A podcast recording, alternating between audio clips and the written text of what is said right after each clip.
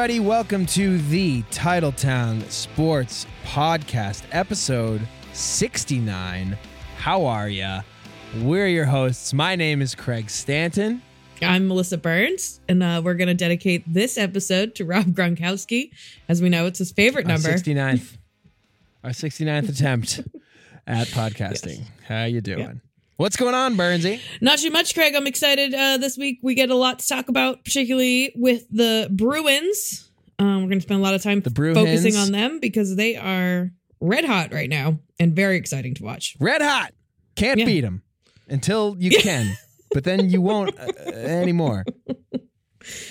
Um, all right, well, let's start Yeah. there then with uh, getting caught up in, with uh, what's been going around town. So, uh, yeah, they've been, I, I would certainly say, uh, the, the hottest team in town for sure. Might even be the hottest team in the NHL. They lost to the Pittsburgh Penguins in Pittsburgh on Sunday, which ended their 19 game point streak, points in their last 19 games.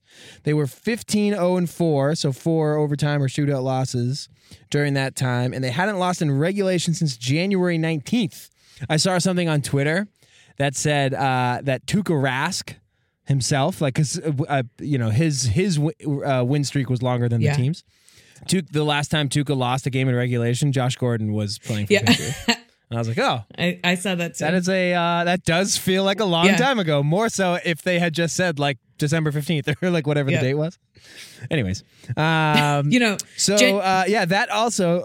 Go ahead. well, I was going to say January 19th also has a special place in Patriots history this off season too, as it was one of the days uh, Bob Kraft was participating in uh, Aha! the Asian spa. Very very interesting. that was the day that it actually happened. yes. Damn, that's Anyway. a really freaking long time. Well, Anyways. yeah. So, like, they the hadn't All even Star played breaks the, in there too, right? Uh, yeah. Yes. Okay, that counts. Whatever. Yeah. What? It's not. Listen, they can't control the calendar. Yeah, totally. Long That fucking time to 25 not have. Jesus. Lost a game. Um, Anyway. Fun fact: It was the longest streak. I don't know if this is in team history or in NHL Yeah. history. Maybe Bruins you do, history. Melissa, but Yeah, Bruins, Bruins. history. So team history, longest streak since 1941. Mm-hmm. Um, the two games before the Pittsburgh game were uh, third period comeback wins against the Florida Panthers and the Ottawa Senators. And now, looking ahead, they sort of play basically every other night for the next couple of weeks. Um, next three are against Columbus, Winnipeg, and then Columbus again.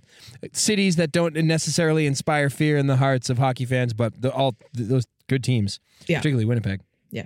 Um, so look out for that Uh, we'll talk more about the Bruins wagon. later on. Yeah, because you know it, they're exciting to talk about. Uh Celtics. Speaking of the other These team fucking guys. that's playing in town, uh, in the last two weeks, the Celtics have gone three and four, uh, but their three wins were on the West Coast against Golden State, Sacramento, and then the lowly Lakers. Uh, the biggest story this year has been certainly Kyrie's relationship with his teammates in the media, including last week where he was saying he didn't want to be a star and he won't miss this shit when he's retired. The videos were all over the place, and it's like you don't want to be a star. Okay, well you make movies, you make commercials, and you play in the NBA. So like, if you didn't want to be a star, you should have gone to college for accounting. I don't know what to tell you. Yeah, every single interview he's done Yeah. post game this year, he's had his Uncle Drew hat on. So don't fucking tell me you don't Right. want to be a star, Yeah. bud. Anyway, uh, but now this week, after their uh, West Coast swing, in an interview with Yahoo, Yahoo Sports, uh, Kyrie is now admitting that he's made some mistakes and it's not who he really is, and he's gonna try to learn and grow from his experiences this year. So maybe, as we've been saying all season, this could finally be their turning point.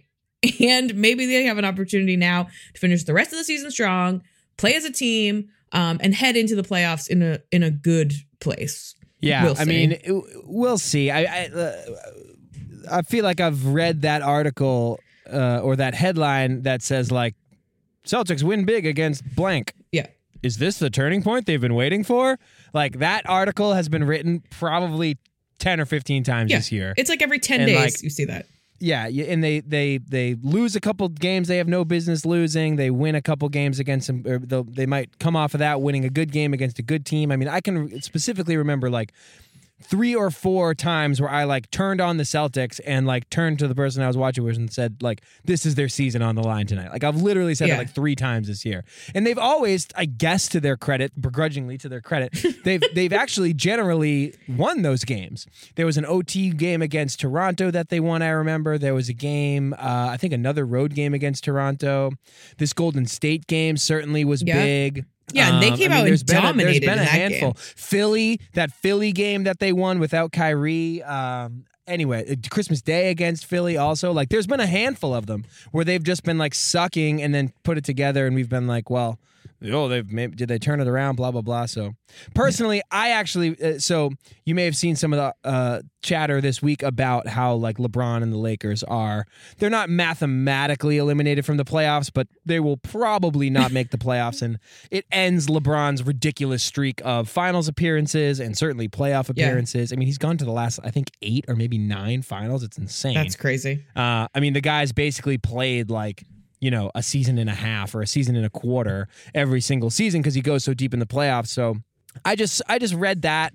You know, I haven't really been following the Lakers closely, as you could probably imagine, but I read that and I was like, you know what? That pisses me off. So you, LeBron leaves the East, as we all know, and he goes to the Lakers. They're not even good you know, Right. you got Golden State, who is still obviously like the dominant force in the league, but by their own standards, they aren't playing that great. We'll see what happens come playoff time. They can obviously turn it on, but like as of right now, they don't look like they are the best version of the Golden State Warriors. You know, in the East, like you never know with Toronto in the playoffs how they're going to fare. Like they're a little bit questionable year in, year out. Philly still can't seem to get it together, at least against the Celtics. And so, like, you just look across the league and it's kind of a weird year, like kind of a shake up year for Yeah. the NBA where a lot of status quo is not really there. And it's just like, damn, man. If this was the year we thought it could have been for the Celtics, like they really could have could have had a lot going for them because there's a, a lot of a lot of sort of seas parted this year and they they don't Well, and that's what makes it so particularly disappointing because it's like if those other teams had played, you know, off their chain or like had these like incredible seasons that you couldn't predict, you'd be a little like, all right, maybe it wasn't the Celtics year, like it was Philly's year, it was Toronto's year, but it it feels like the field was wide open for them to just dominate, which is what was predicted would happen, and they have just choked at every turn. Like they they can't get out of their own way. Yeah, and you need a little bit of like you got to be opportunistic in sports, Right. you know, Right. particularly in a league that is dominated by one or two teams. Like, Right. you know, it like the the year the Bruins won the cup, Sidney Crosby was hurt. You know, the year that the the fucking Steelers won their first Super Bowl, that was the year Brady tore up his knee. Like, you gotta like. You know, like these things don't come along when there's when there's really dominant players, and, and the NBA is sort of the prime example of this, where like one team or one player can really just sit on the league for a decade. Like look at LeBron, Right. and he's just been sitting on the Eastern Yeah, Conference. no one can get by no one's been able to get through him since the fucking Celtics in 08. And like you know, I don't know. It just so that just pissed me off that like all this weird turnover is happening in the NBA, and the Celtics were poised to take advantage of it, and uh, you know we're just They- we're just slogging around in the five seed. Falling Uh, short. but anyway. anyways, um, hey, let's talk about the Red Sox. Okay. That's exciting. The Boston Red Sox are uh, continuing to play spring training baseball games.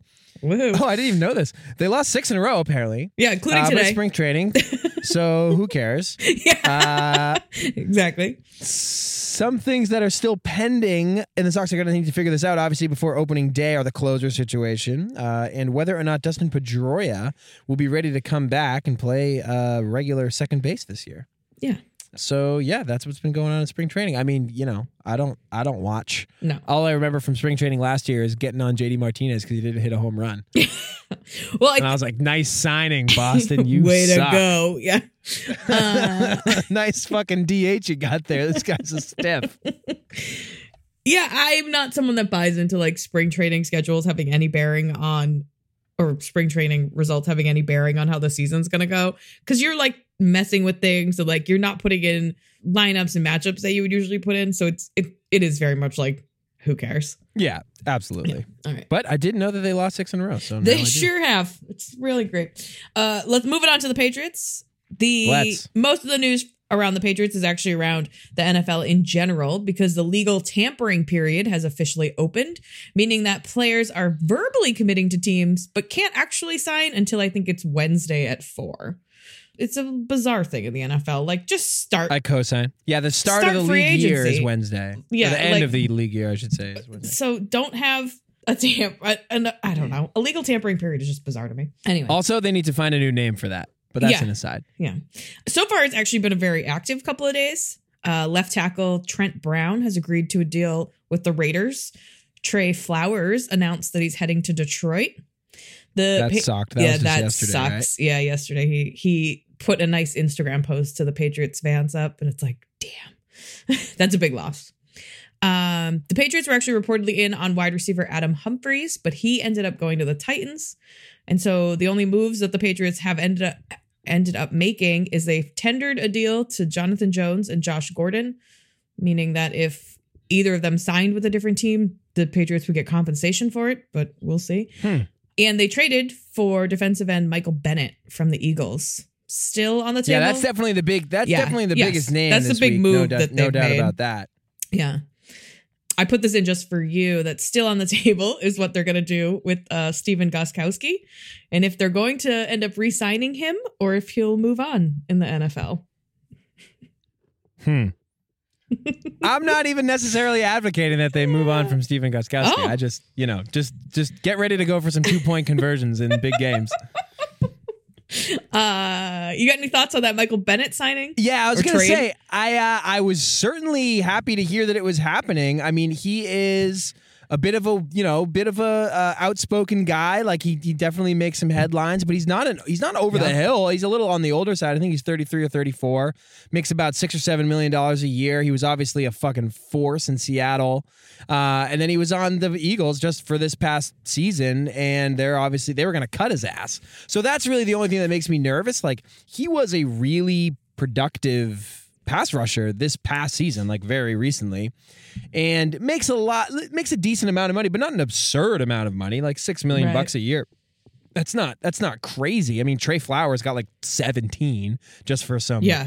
point of reference. Like you know, Trey Flowers is obviously someone who's striking while the iron is extremely hot, and basically getting top market money for a pass rusher. And so you know, more than twice of what Michael Bennett is making. My only concern is just like I, I don't really worry about like the Patriots locker room. Like you know, that's just been something that's so Yeah. consistently fine for years and years that I just stopped worrying about it. But just like as far as Michael Bennett's concerned, like again, really good pass rusher who doesn't make a crazy amount of money, who played for the Eagles, which is an organization that has a fairly high tolerance for like nonsense, you know, much more so than the Patriots do. And by nonsense, Yeah. I just mean, you know, general outspokenness with the media, sharing your opinions, whatever. Like the Eagles are just much looser of an organization, as most NFL teams are. Um, so I don't know. I just like what are what did they see or that we're not seeing? Because it seems almost like too good to be true. Like I don't know. Uh, I mean, I hope it's not, but you know what I mean. Yeah. Well, he already announced that like and and apparently talked to the Patriots about the fact that he plans on staying in the locker room during the anthem and that's just what he does.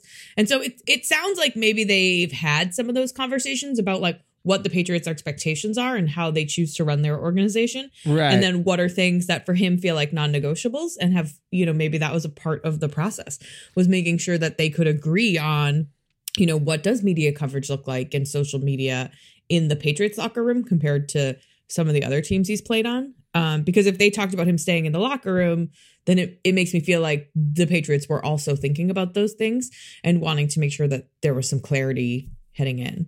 Yeah, I've also been a little bit annoyed this week with like just sort of the way that he's been talked about. Like, first of all, lumping him together with Martellus Bennett is just something that annoys me because, like, yes, they are brothers, but they are like separate people, and right also they're not the same person. like all right like okay michael bennett's got some like he's got a he's got a rap sheet. Like who the fuck doesn't in the nfl or Right. in life for that matter? And like i don't like how like the fact that he's like an outspoken person like not even in- in a political way like just like li- like he'll just talk to the media and like answer questions and actually has a personality. Like why that is something that we should be like worried about is is a mystery to me, particularly on this team. Um, but anyways, yeah, I mean, I'm bummed to see Trey Flowers go. I'm glad they got someone to Yeah. replace him, I guess. Um, and we'll see how it all shakes out. But it's a real bummer. I mean, I feel like Trey Flowers was like Mr. Patriot. Speaking of people that don't talk, like that guy was just fucking good at everything, did his job Toed the line. never stepped out of line. Like you hear all these stories coming out this week about how like loved he was in the locker room and respected, and he was just a total like, you know, buttoned up pro, like a pros pro. Like seemed like a really good type of guy to like give some money to and keep around. Yeah. Um. So you know he he he is now the latest uh, on a long list of Patriots to no longer be Patriots who. The fans would have liked to have seen get signed, Yeah. but what can you do? Yeah. Continue being a patriot. All right. Well, we're all caught up. Um, do you want to dive a little deeper into the Bruins and kind of what's been going on with them? I would love to Uh. talk Bruins. I don't feel like we've really dug in and talked Bruins for like a long time. No, we haven't been able to because the Patriots keep dominating the headlines. You know, Yeah. winning Super Bowls, all that stuff. All that, all that bull crap. Yeah, Jesus, give us a break. Um, yeah, but I think, you know, interestingly, in the last episode, you asked me if I thought the Bruins were a true Yes, uh cup champion contender. contender. And Uh-huh. I was like, nah. And I I I might have been wrong on that. Um, I did say that one of the things I wanted to see was for them to beat Tampa Bay. They did that on they home sure ice. did. I was at that game. it was Uh, great. Oh yeah, it was a good game. That's a good game to be at. Um, and yeah, I just think the way they've been kind of playing and dominating has been good to see. Yo, it's been um, awesome. I mean, I, I've yeah. I've particularly enjoyed. Like, I don't think they've been necessarily playing like their best hockey all these No. nights, but there is No. something to be said about like finding a way to win. Like they've they've come back, like you said in the open there. Like they came back against Florida, came back against uh, Ottawa. Those are games that they basically barely showed up to, but ended up winning. They Um, won. They've been winning a lot in overtime. Like you know, just they, they've been doing it. I Mm-hmm. mean, they've been getting it done. Like they don't ask how. You know, I don't know if they've necessarily they haven't been rolling teams, but they've been getting No. the points. Um, and the Tampa thing Yeah. was Tampa thing was a fun night, but it was for Tampa Bay second night of a back to back, and they played their backup goalie. So you can't put Right. you can't put too much into that one. Uh, but it was fun. Yeah, well, uh, you know, and I think it was one of those things. I mean, hey, we talk all the time, and it's one of the things we ding the Celtics for is like beat the teams that you're supposed to beat. So if a team, even if they're better than you, they're coming off of a, to your point, like they're on a back to back and they're playing their backup goalie. Well, then guess what? You should win that Yeah, game. beat them. Just beat and them. so they did. Right. Like, yeah, take the two points. They're yours for the taking right there. Good point. You know, and I, I just think like the consistency that they've shown, particularly, you know, when Pastrnak went down with his like night out injury, um, you know, there was some real concern about who was going to be able to score for this team. And one of the things that I I love is that it, it's been a bunch of different guys that are Mhm. stepping up. Like certainly your first line continues to be strong, like of course, but you know, you're seeing guys like I don't know, Heinen and like Well, yeah, Um, Heinen took uh, Heinen is is the guy who took Pastrnak's spot on that first line. So, and he's Right. been more than just Taking a advantage of it. passenger. Like he's been Right. he's been putting points on the board. Debr- Right, Jake DeBrusk went on a filling in. ridiculous scoring streak or uh, or a, a point streak at least throughout this uh, win win streak as well. Like the guys down on the third and fourth lines have been doing it. Chris Wagner, Noel Acciari, Mm-hmm. and fucking kind of like the grinders. It's, yeah, I mean they definitely distributed their scoring uh, throughout this point streak, and obviously the one the one thing leads to the other there. Right. Which maybe is a good thing for them. You know, that that some other guys have been able to find, you know, some of their puck luck while Pasta's out. Uh, You know, Yeah. and like guys are have it kind of forces the issue a little bit. You know, when you're it's a little like the Celtics run in the playoffs last year, right? Like your best guy goes down and it's like, well, we got to do it. Like how how do we work together to make this successful? And the, they're finding a way to do it kind of mid-season here. Yeah, totally. Okay, so here's a question for you regarding the Bruins, and I think we Yeah. probably asked this same question at this same time last year when the Bruins were like ripping people's faces off. Uh, Mm. But the idea of peaking too early, do you put any stock in that uh, as it relates to just you know having success not in the playoffs for a sustained period of time? Um, no. You know, I think sometimes I look at it as like a, oh, you go on a really hot streak at the beginning of the season and people are like, get all excited about it. And it's like, okay, well, it's October. Like, let's calm down a little bit. This doesn't necessarily translate into April and May. Right. Um, I think this is the perfect time for them to be peaking because you're gaining your confidence. You're, you're, building your lines like they're giving Cassidy the ability to kind of like tinker with things and try different lines together and like really kind of screw with it to see what the best options are um, and how you can really use like every guy out on the ice in different scenarios. So I think it's the perfect time. And I think it gives you like confidence and the dominance and a little swagger as you are getting ready and heading into the playoffs. Yeah, I, I, I agree. I don't I don't really believe in the peaking too early thing because it, it implies that this is the peak.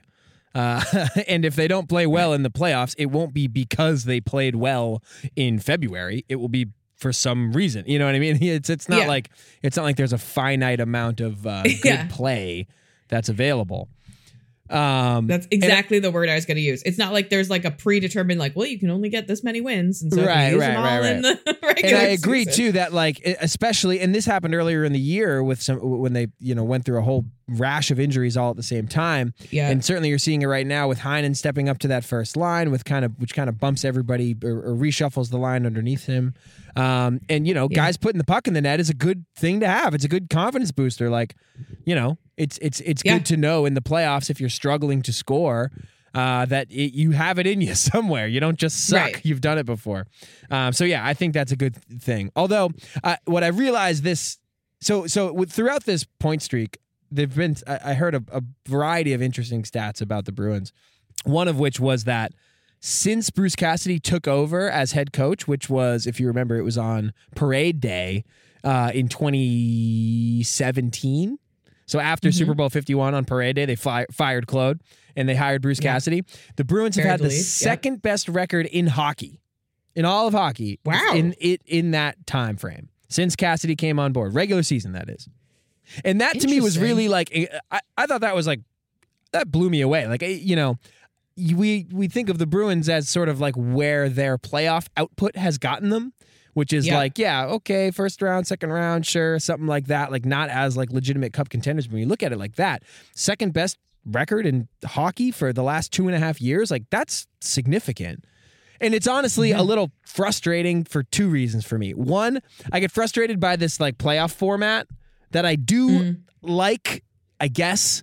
Uh, but it just sucks when like the best team in hockey, the Tampa Bay Lightning, and the second best team in the Eastern Conference, the Toronto Maple Leafs, and the Boston Bruins are all in the same division together. So no right. matter what the fuck happens outside of the uh, of the division, we're gonna have to play Toronto in the first round, and then presumably, if we yeah. get through them, Tampa in the second round, and like that is tough because those are just like the two. You know, th- you're just guaranteed to play those teams who are as good and better than you rather than being the beneficiary of your good regular season record and get to play a seven seed or a six seed, you know? Right. Just because you all happen to be in the same division and the right. NHL works, you got to play out of your division. It, it, yeah, it does kind of suck because we play in a strong division. And so they end up getting like hosed every year. If yeah, they played like in a the, weak division, like we'd probably be like, factor. yeah, this is the best. Yeah.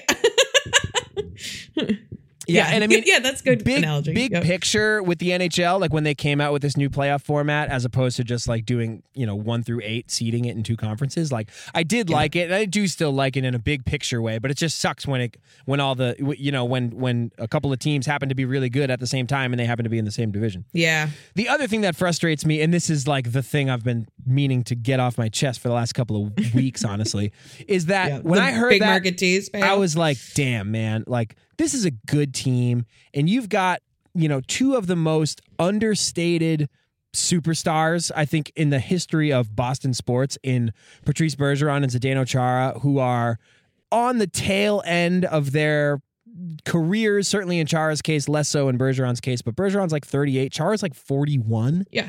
Um, they're on really reasonable contracts. You've got Brad Marchand, who's turned himself into an NHL superstar on a wicked reasonable contract. David Pastrnak yeah. also signed a really team friendly deal a few years ago. And like, you've got these guys, you've got this window. I mean, say what you will about Tuukka Rask, but he's a good freaking goalie. He's not like a mess. And like, I, I, I just, if they I feel like they have the pieces to make another real serious run, you know? And just the fact Yeah. that they haven't gotten out of the second round since 20 what was the year they lost to the Blackhawks? 2013? Like that pisses me off cuz it's like they it, and you know, if you remember last year where they got Rick Nash and all that stuff and like I was a big fan of that trade. I like the fact that they like were going Yeah. all in on last we year. We were all in. Yeah.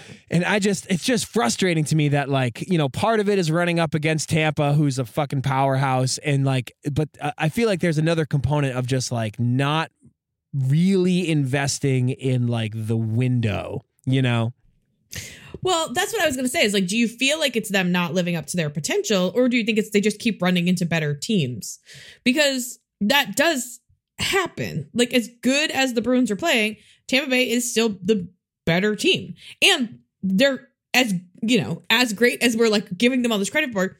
They're tied with Toronto right now, or they're like relatively like I think they're four points ahead of Toronto right now. Um, you know, so they it's not like they've been playing so well that they've separated themselves from the pack and are like leaders of of their division even and and should be the ones like Right. taking home the cup. Like they're still playing in a super competitive division and and league that, you know, I I think for the most part does a fairly good job with parity, particularly amongst the top. Um and so, you know, it's like is it them not living up to potential or are they just running into teams that are ultimately better than them? Yeah, I mean, I think at the end of the day, you know, I mean, if Tampa wins the cup this year, like they'll th- that will be the narrative, right? Is that like you know they were just up against a wagon, the Tampa Bay Lightning. Right. But the only thing my rebuttal to that would be both of those teams, Toronto and Tampa, have been much, much, much, much more active with trades and free agent signings Mhm. over the last three or four years than the Bruins have, and that's like no, not even close. So you're Um, looking at it from a front office perspective. Oh, like, definitely. Are they oh, definitely, enough? definitely, definitely, definitely. Like that's what I mean when I say like investing in the window. Like I couldn't Yeah. possibly, as a fan, ask any more out of Zdeno Char or Brad Marchand or Patrice Bergeron or David Pastrnak. You know what I mean? Like they are who Yeah. they are, and they're they play great. You know, most of the time. What I'm saying is just like, yeah, the Bruins, like front office wise, management wise, Don Sweeney wise, Mm. is like, come on, man. Like you've got such a good. Like I feel like Patrice Bergeron and Zdeno Chara have just been here for so long, and they've been so like dependable and reliable and professional for such a long time that it almost gets Yeah. overlooked. Like it's just like Oh, yeah, yeah, yeah, a hundred Like, percent. That's not easy to replicate. Like that's not going to No. be easy to do again. Like having ten plus years of like consistent, really good leadership, veteran leadership on your team, like that's something you need to take advantage of. And it's just like I get frustrated when I look at like, you know, t- last year when when the New York Rangers were having that fire sale, like we were talking about who, who was going to Yep. sign Ryan McDonagh, we ended up getting over the hill last year before he retires Rick Nash. And like Ryan McDonagh goes to Tampa. This year there's the big John Tavares sweepstakes. John Tavares goes Yep. to Toronto. Like, you know, we're in on all these players, but none of them come to us. and like I just get frustrated by the fact that like, yeah, I mean, we we are going up against better teams a lot of the time, but some of that is of uh, it's our own making, you know? Yeah, I just wonder if it's like they're too conservative with thinking about the future. Like they're not willing to, you know, there's a reason that we've had 10 years of pretty suc sustained success. I could not say that sentence. Um, you know, and like uh, they've won one cup and and Went to but another, they're they're always they're always there. Uh, you know, they're like around, they hang in there, they keep the season interesting. And so I wonder if there's like that fear of being on the wrong end of the big deal. Oh and yeah, all but, of a sudden yeah, that's what I hate though. That, that what you I- just yeah. described is exactly Yeah. what drives me nuts. Like that's the then you're the Cincinnati Bengals, right? Like you're like Well- you're like guaranteed a, a early, you know, an interesting regular season, maybe an early round playoff exit every year, Yeah. and then like you know see it see you next time. Like that's Right. what that's what drives me nuts. Being in the middle is is maddening. You know, either be at the top or like go through a rebuild. Like, like I, just being oh. complacent with like making the playoffs and like maybe kind of sort of making it interesting is like that. That's what drives me crazy.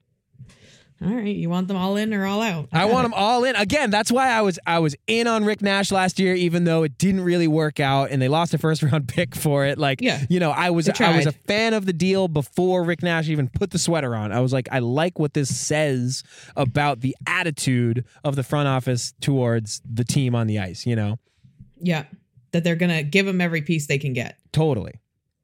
Um, Okay. so we shall see. But anyways, that's my big that's my big Bruins take that I've been holding in for months.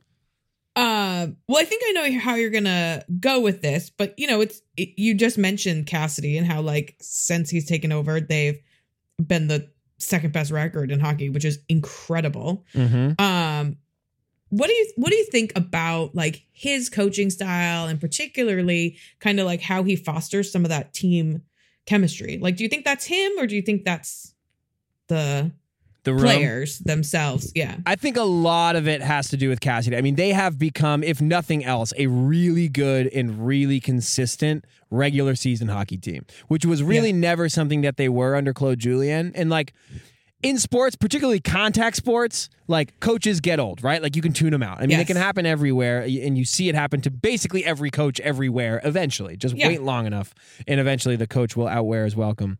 Um, but like since Cassidy took over, like I am, I you do not see a lot of nights where the Bruins just like simply don't show up. Um, and immediately when he took a go, took over a couple years ago, you know, you could see them playing much more free, much more offensive, much Yeah. more uh, willing to take risks. Um, and so I think the players love it. It's it's a different game now than it was ten years ago. Even like it's more offensive, it's faster, it's more skill, it's Mhm. less physical, Yeah, it's like less all hitting. that stuff. Too Um, bad. So like you know, I I think the players love playing for him. I, I he's a fucking breath of fresh air when he does these press conferences. He's very honest. You know, he's not afraid to Oh, like kind of call yeah. out his players and say what he means. And I, I I'm a big Cassidy guy.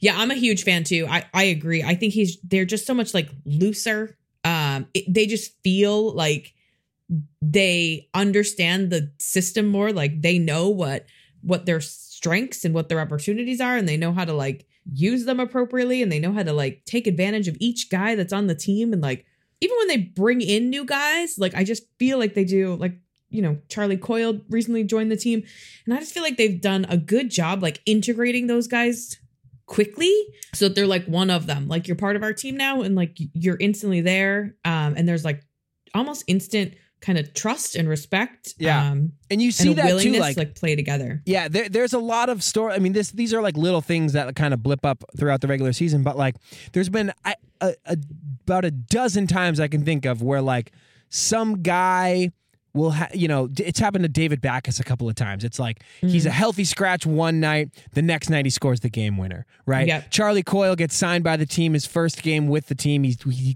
gets the game winning goal in the shootout. Like Yeah. you know, it, and it's just like it- Cassidy just seems to have this sort of touch and feel for like who's gonna step up when, and it just like I don't know, it just works out for him a lot.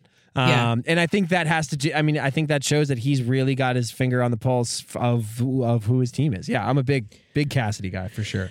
I think you know one thing that I think is such an interesting like juxtaposition. You know, we talked in the opening about the Celtics and how freaking annoying they are. And now we're we're kind of having like a love fest for the Bruins and we're talking about how like fun they are to watch and how just like team oriented they seem to be and like overall like it's a team I want to cheer for. Like if both teams were in the playoffs and I could only watch one, I'd watch the Bruins over the Celtics 100% of the time. And but their win percentages on the season are almost identical. It's like Oh, 60.8 for the Bruins and 60.3 for the Celtics. Hmm.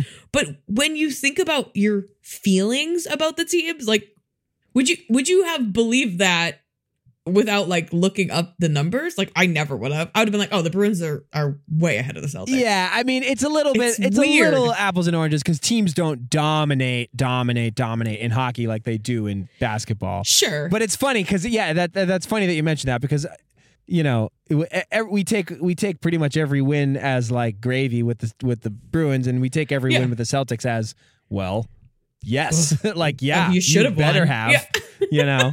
Um. So I mean, and that speaks to like you know they're they're obviously different in many ways. One of the ways Yes. is that you know, the Celtics should be, and maybe still are, I don't know, we'll see. Playoffs are right around the corner, knocking on the door of like legitimate championship contention. You know, in a league where Yeah. it's pretty easy to spot the championship contenders, you know, even before they Right. play a single There's game. No surprises. Just look at Yeah. the rosters and you can figure out Right. who's going to be where pretty much at the end of the season. Um, so yeah, I mean, it's it, and this is why we were talking last week about you know d- the, the, all those stats about like the diversity of seed that comes out and ends up winning the Stanley Cup versus like the last ten or so, and Yeah. NBA Finals champs have been you know one seeds or two seeds or The three seeds. seed. Yeah. Um, so yeah, I mean that's a good point though. I, I mean, and- and we just think about them so differently. I never, I didn't even realize they have like Yeah. literally the And- same record, more or less. Yeah, and maybe it's an expectation thing, right? Like we expected more out of the yeah. Celtics than we did out of the Bruins, but it's just interesting the way you know we can like turn the story uh just based on how a team makes us feel sometimes too. And like we've talked a lot before about teams being likable and like is a team likable? And the Bruins are so likable like you want them to succeed you you as a fan i don't know i just feel like compelled to cheer them on because it's like I feel like they're trying so hard and they want it so bad, and I'm like bought in to just the Right. way they're playing and and their you know what they stand for. Yeah, and I think part of that, I mean, and it's not as if uh like that is actually something that the Celtics used to have. And I mean, this comes back to the the Bergeron the Bergeron Chara thing of like what does your like team leadership look like? And at at the time on the Celtics when it was Garnett and Paul Pierce and Ray Allen who were older players, veteran players, all of whom had never really won at the highest Yeah. level in the NBA and came together and decided to put the team first before themselves and before their own stat lines and before their own contracts and money and stuff like that. Like that, I mean, those Celtics were incredibly likable. These guys Yeah. have not yet figured that out yet. And I'm not saying that they will never, uh, but this current Celtics group clearly has some like leadership issues. Yeah. And I mean, you know, case in point of like good leadership is hard to find in pro sports. Like it doesn't just happen.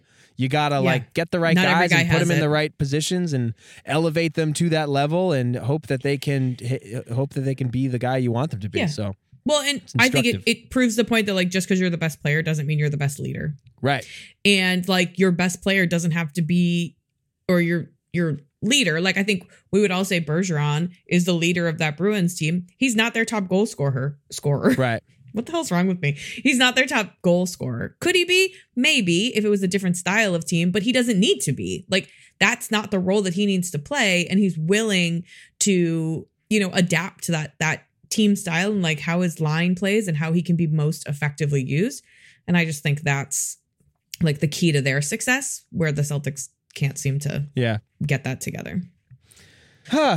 But it should be interesting. I mean, both both Uh, yeah. playoffs are you know less than a month away. Soon. Um, and, I, and as far as just flipping back to the Celtics real quick, you know, as annoyed as I am with the regular season, like I am still now excited for the playoffs, and I and I'm I I am just trying to will them to that point to cross the finish line because I think they are also just saying fuck it, like goddamn, Well, can we just get to The- meaningful basketball? you don't have to again? guess they Kyrie said it He literally said as much. Yeah, yeah, yeah. Yeah. So fair enough. We'll Um, this and then we'll. Like, see right, if the. Bruins can fight their way out of this fucking Yeah. division or not. Yeah, no, sucks.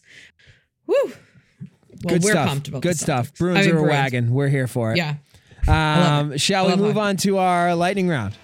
I'm ready. Me too. I'm ready.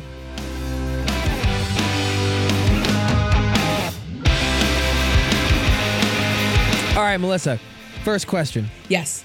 Um, your boy Bill Belichick. Yeah. He uh, Mm-hmm. appears to be in a bit of an arms race with the uh, Tennessee Titans head coach Mike Vrabel and Detroit Lions head coach Matt Patricia for a lot of the same players in this uh, budding NFL free agency period, uh, which makes sense because they both come from Bill's system, obviously, and know a lot of the same players, particularly Patricia. Um, But so far this season, the Pats have not been on the winning side of any of the signings. The the Lions got Danny Amendola and Trey Flowers. Um, fucking that guy Adam Humphries, the Tampa Bay wide receiver, signed with Mike Vrabel and the Titans. So Patriots have come up empty so far. So do you think that suddenly uh, Bill's edge of picking the right players at the right time is being challenged, and this could be a could could this be a problem for Bill and the Patriots long term? Um, I don't I don't think it's a problem. I think that sure, as people that have worked in Bill's system go out into the league, you know, they're obviously going to know the things that he's looking for. But it's happened before. You know, we've seen like Romeo Crennel and Charlie Weis and everyone else under the sun that's been in his coaching tree. Mhm. You know, kind of go out there, and obviously they have those same experiences. And somehow he always manages to come up a step ahead. It's like he knows how football's going to change before anyone else does. E- even the way he like all of a sudden went to a stronger running game this year because defenses are getting smaller to protect against the pass and he was like, "Well, I'll take advantage of it and go to a better running back." It was like, "Okay." I, it, he just predicts things that it's like other people are like, "Damn, how did I miss that?" Yeah. every year. So I I'm going to give it to him until it till someone proves me wrong Fair. or proves him wrong, I guess better. Uh, all right, going a little different route. Um, MMA star Conor McGregor was arrested in Miami when he slapped a phone out of a guy's hand and then stomped on it because the guy was trying to take uh, McGregor's photo. Is this Conor McGregor shtick getting old? And as a celebrity, do you assume people are going to try to take photos of you and you're going to be recognized out in the world? Yeah, I mean the thing is, is like it's not shtick. you know what I mean? He's just a fucking angry son of a bitch who can't go out in public without fucking getting real pissed off. Uh, Yeah. so yeah, I mean, I I don't really care about him getting arrested. So I guess f- by that measure, uh, it's it's getting old. Uh, and yes, I mean, you know, I don't know anything other than the fact that the guy was apparently trying to take a picture of him. Who knows what else he was maybe doing or saying or Sure. whatever. Um, I would also encourage people, you know, out in the world to like treat celebrities as human beings and if it's not a situation that you feel would be an appropriate time to stick a camera in somebody's face then don't do it particularly if the man could kill you with his bare hands and has shown uh has shown a certain willingness to do so uh Yeah. not only in the octagon but also just on planet earth.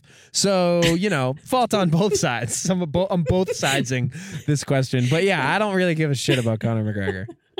Know your audience kind of situation. yeah yeah um here's another one that's a bit interesting. Yeah. it's touchy. This is a really good spicy. Yeah. uh, Oklahoma City Thunder's Russell Westbrook uh, was caught on tape at a game threatening a fan of the Utah Jazz and that fan's wife. Um, since that video came out, uh, it's also come out that the guy that he was drawn with uh, apparently was heckling him like all night and made lots of racist and derogatory comments. Um, not only in that game, but at like had a long history of like specifically targeting Russell Westbrook on Yeah. Twitter and on other social media stuff. Um, and obviously, Russell Westbrook let him know how he felt about it the other night. So, my question to you, Melissa, is should the NBA suspend or fine Westbrook? And was he justified in yelling back at the guy? Um, I I don't think they should suspend him. I think at, a certain point, it's like people are going to respond. Um, you know, I think one of the problems the NBA has is just how close their fans are to the I'm players. honestly surprised this doesn't happen more often. Like, that, Yeah, that blows me my too. mind. yeah. Um, you know, because it's they're right there, like they're on the court. yeah 82 game You know. regular season with fans six inches away from you, the back of your head. Yeah.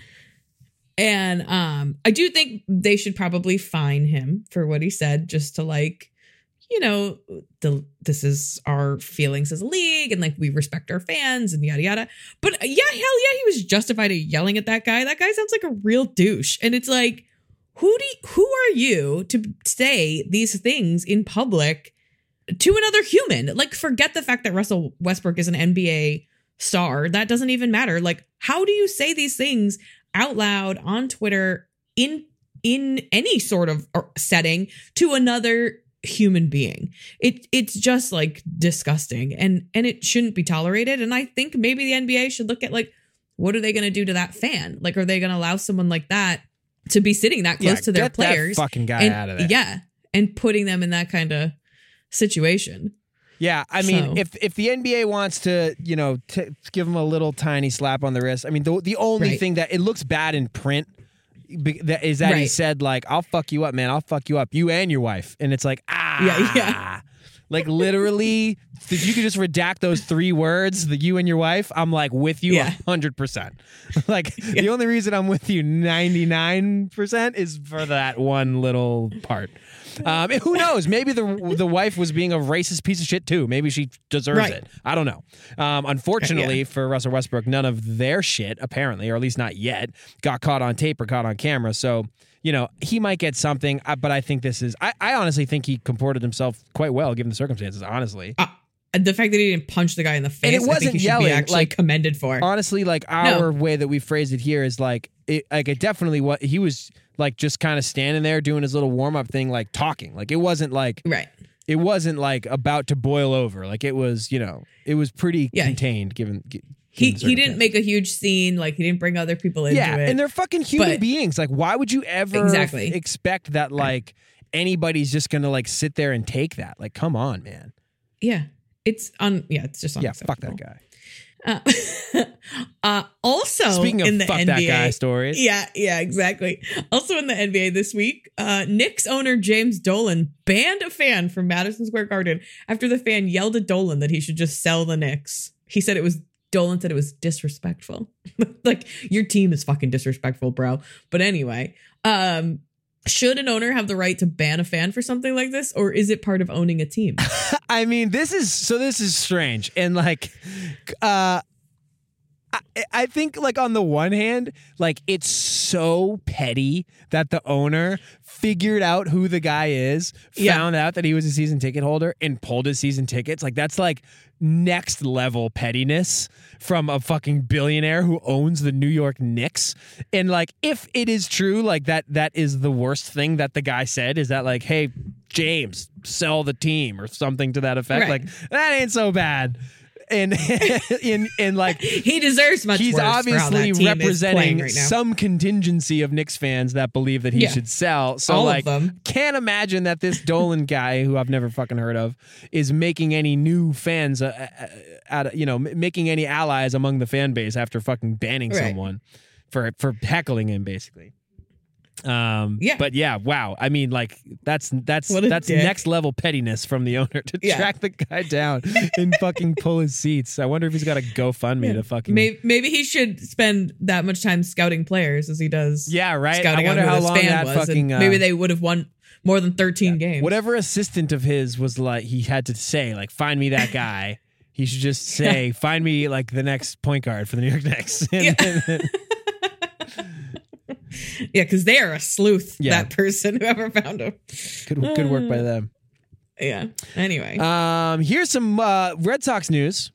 Yeah. Um, fat out of shape Red Sox pitcher Steven Wright was suspended 80 games for a positive PED test. You might remember Steve Wright for um, sto- uh, throwing a knuckleball uh, on average 65 miles an hour and a fastball at about 68. Um, So those PEDs really put him over the top, I'm sure. Uh, some players, notably Red Sox starting pitcher Rick Porcello, have in the past called for stiffer penalties for PED violations. I did not know that. And he Yeah. said that he still believes that even when it impacts his own team. Way to stand up for your principles, Rick Porcello. Yes. Do you think that the penalties in baseball are too harsh, too light, or just right? I actually kind of think they're too harsh. You think so? Like half the season for one positive test feels harsh to me. Even in football, where it's like way more rampant that people are doing steroids, you you only lose twenty five percent of the season. True, true, true. So, I- I mean, it's a long season. I get, but 80 games just feels like it feels like a lot for a first offense. I, you know, I think you could go, you know, maybe you go 30 games and then like it escalates from there. Um, I don't know. I just feel like it's a little, that's a little tough. It does seem a little harsh. They're also obviously atoning for their uh for their, their for their past. I remember Yeah. like it must have been like over 10 years ago now, but remember when Manny got suspended? He never actually served Yeah. the suspension because he just like Yeah. retired, but I remember like seeing on Sports Center that he got 100 games. I was like, "Oh my god." Cuz like at that point like baseball players never got suspended. Like that was one of the first PED Right. suspensions I ever remember happening. And it was a 100 games. I was like, "I've never seen a number that big in a amount of game suspension in my life." 100 games. Oh my god. Just reminds you how freaking long baseball Yeah, season yeah, seriously. is. that a guy can be suspended for a 100 games and he's still going to play. Yeah, it's a lifetime. All right. Turning back to football a little bit. The Bills today announced that they're going to be signing two wide receivers. Cole Beasley for 7 million a year and then John Brown for 9 million a year. Do you think that this puts some pressure on the Patriots to give MVP of the Super Bowl, Julian Edelman, a pay raise since he is actually only making about five and a half million a year? Huh. Um, yeah. I don't know. I mean, maybe it does like next year or whenever his contract's up. Like these are free agents, obviously, and they're just going to make more because Right. that's just how that works. Um, I mean, I'm sure Edelman would like to make more money. Who wouldn't? I think he's the benefactor of being in a good system with a perfect quarterback who suits his skill set and, you know, Brady suits his skills and Edelman suits Brady's, you know? Um, so it's certainly like a symbiotic thing they got going. I don't know if Julian Edelman would Ooh. necessarily, tr- his skill set would necessarily translate to like every other team in the league. And I think he would, I would hope that he like realizes that. But I mean, right now he's got all the leverage because the Patriots don't have fucking anybody else to, to Right. on the receiving corps. only Like, wide it's- receiver. It's Edelman and a bunch of fucking no ones. So if he's gonna Josh make a stink, now's the time. Uh, do you think that seeing Danny Amendola get cut after one year in Miami maybe changes his like perspective of how much his skill is worth out on the free market? yeah, I mean, maybe he's making this calculation of like, I would rather be not the highest paid wide receiver in the league, and then if I have a year where my production is down, I don't get fucking cut. You know, right. because none of this shit's Right. guaranteed in the NFL. And like, would you rather make Right. five for two years or, you know, nine for two years, but you get cut and you never see that other nine? Right. it's like, well, Yeah, if you can manage to stay on the team, which I don't think Julian Edelman is in any danger of getting cut.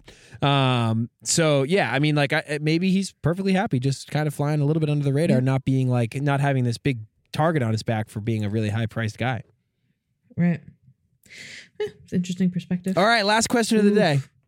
yeah. The Pittsburgh Steelers traded uh, Antonio Brown and his dyed blonde mustache to the Ew, Oakland creepy. Raiders for a third and a fifth. Uh, and he still Yikes. counts, get this, $21 million, $21 million against the Steelers cap. Um, you'll also remember that Le'Veon Bell held out all last season and might continue Yes. to do so. Um, so my Oh, question to you is: Does this effectively take Pittsburgh out of the competition in the AFC? And are you more worried about the Raiders? And is Bill Belichick laughing somewhere on a beach, shirtless in Barbados right now, at how easy I this am- all is? Yeah. I'm I don't take either of those two teams seriously anymore at all. I think the fact that the Pittsburgh Steelers can't can't figure out a way to keep the best wide receiver in football is like oh, it's such a head slap. or Like, just how get something for him. that? Like the fact that they yeah, a didn't third get, and a fifth round is trash return for him. they had they. I'm going to say had past tense, even though technically I think that, I think they still control Le'Veon Bell. Like they had arguably the best receiver in the league and also the best running back in the league, and they are about to get nothing basically Yeah. for either of them. Like that For is. either. And by nothing, I mean no Super Bowls, no draft picks, no players, like nothing, point nothing, zero And across the board. You got it's nothing. still hurting their cap. 21 million against the cap is a ton of money. Yeah. I mean, it's it's. I, I don't want to answer. I don't even think question, Brady but- counts 21 million dollars against the cap. No, I mean that's a big that's a big number, and I mean like cap. The cap is obviously a flexible thing, but still, it's just an extra Sure. kick in the balls, if nothing else. Right. It just makes it that much more Yeah, the embarrassing. for AFC just continues to implode. Yeah. And, And- I think this is why Bill Belichick, you know, during the first week of free agency can fucking sit on a beach in Barbados because he's like, these people are just going to take themselves out of the competition. Like, what the seriously. fuck? Seriously. They're not even making it hard anymore. and yeah, I'm definitely not afraid is- of the Raiders either. Yeah, me either. Not as long as Jon Gruden's their coach. Seriously. So that's 10 years from now. Call me in 2028 Yeah, right. and we can talk about the Raiders again. Speaking of big contracts, I oh yes, seriously. I I just like I don't understand. And like Bill's a genius. He gets all the accolades in the world for what he does, but for fuck's sake, like these are things that aren't hard. Like this isn't the stuff that people are like, "Oh, is that or isn't that a good decision?" Like no, unanimously it's not a good decision. You've fucked your team now for the next however many years. The Raiders are just signing any big player they can get and like to, doing what with them? I don't know because like Derek Carr is still your quarterback. So wh- what are you doing here? What are we doing? Yeah, I it's mean, the same thing with the Bills. Like Josh Allen's still your fucking quarterbacks. What does it matter that you signed two wide receivers? I He- mean, he, it's- still can't find an open receiver. It doesn't matter. Yeah, I mean, like so goes the AFC. I guess. I mean, this is what's basically been happening. I mean, Kansas City's still sitting there. They haven't fucked yeah, up yet, Kansas City's. you know, Yeah. Who- They yeah. Andy Reid. We'll see. I mean, this is that's also the team that lost their star running back to a fucking domestic violence suspension halfway through Ooh, last yeah. year. So you never know. Did he just sign with someone? Kareem Hunt. That's yeah. Uh, I'm not sure. I don't think he's a free agent I just though. I just went rogue on that question. Well, but he got cut. So Oh, right, right, right. Of course, of course, of course. Yeah, I have no idea. anyway. Anyway. Um, Whew. got any more takes to clean up? No, I got very passionate at the end there about that. Yeah, I mean, it is. It's almost like a little. Sometimes it's almost like a little frustrated. Like you want a little fucking competition, or at least Yeah. like. I I mean, maybe not on the field, Pretend. like, but in the, here I am, like far departed from any meaningful football games, like in fucking Right. March. Like, I wouldn't hate a little bit of a fucking, you know, something to something to pump some juice into. something to uh, care about in December. Yeah, yeah. Yeah. Um. Anyway. All right. Well, this All was right. fun. Um. Yeah. If good episode. anyone would like to uh, interact, if I do say so myself. Good episode. yeah, yeah, yeah. Good job. Good game. Good game. Good game. Good game. Good job by you. Um, if any of you out there would like to interact with the program, you can do so. Yep. Uh, basically anywhere on social social media at Titletown Pod. You can also call us and leave us a voicemail. That option is still there at 904 87. Crushed it. TT. Pod. TTPOD 90487 TT Pod. Let's get some good phone calls going for next week. You got to get your All of a sudden, I was like, up. I don't. I don't think those numbers line up. no, you're snake bit right now. You gotta you gotta figure that out. I can't. Yeah, I got the yips. I got the phone number yips. I can't get it. I'm gonna write it down. You'd think I would have learned that by now. You would think. Anyway, Um, Okay. All right. Well, everybody have a great week. We will see you next time. Episode Bye. 69. Over and out. woo.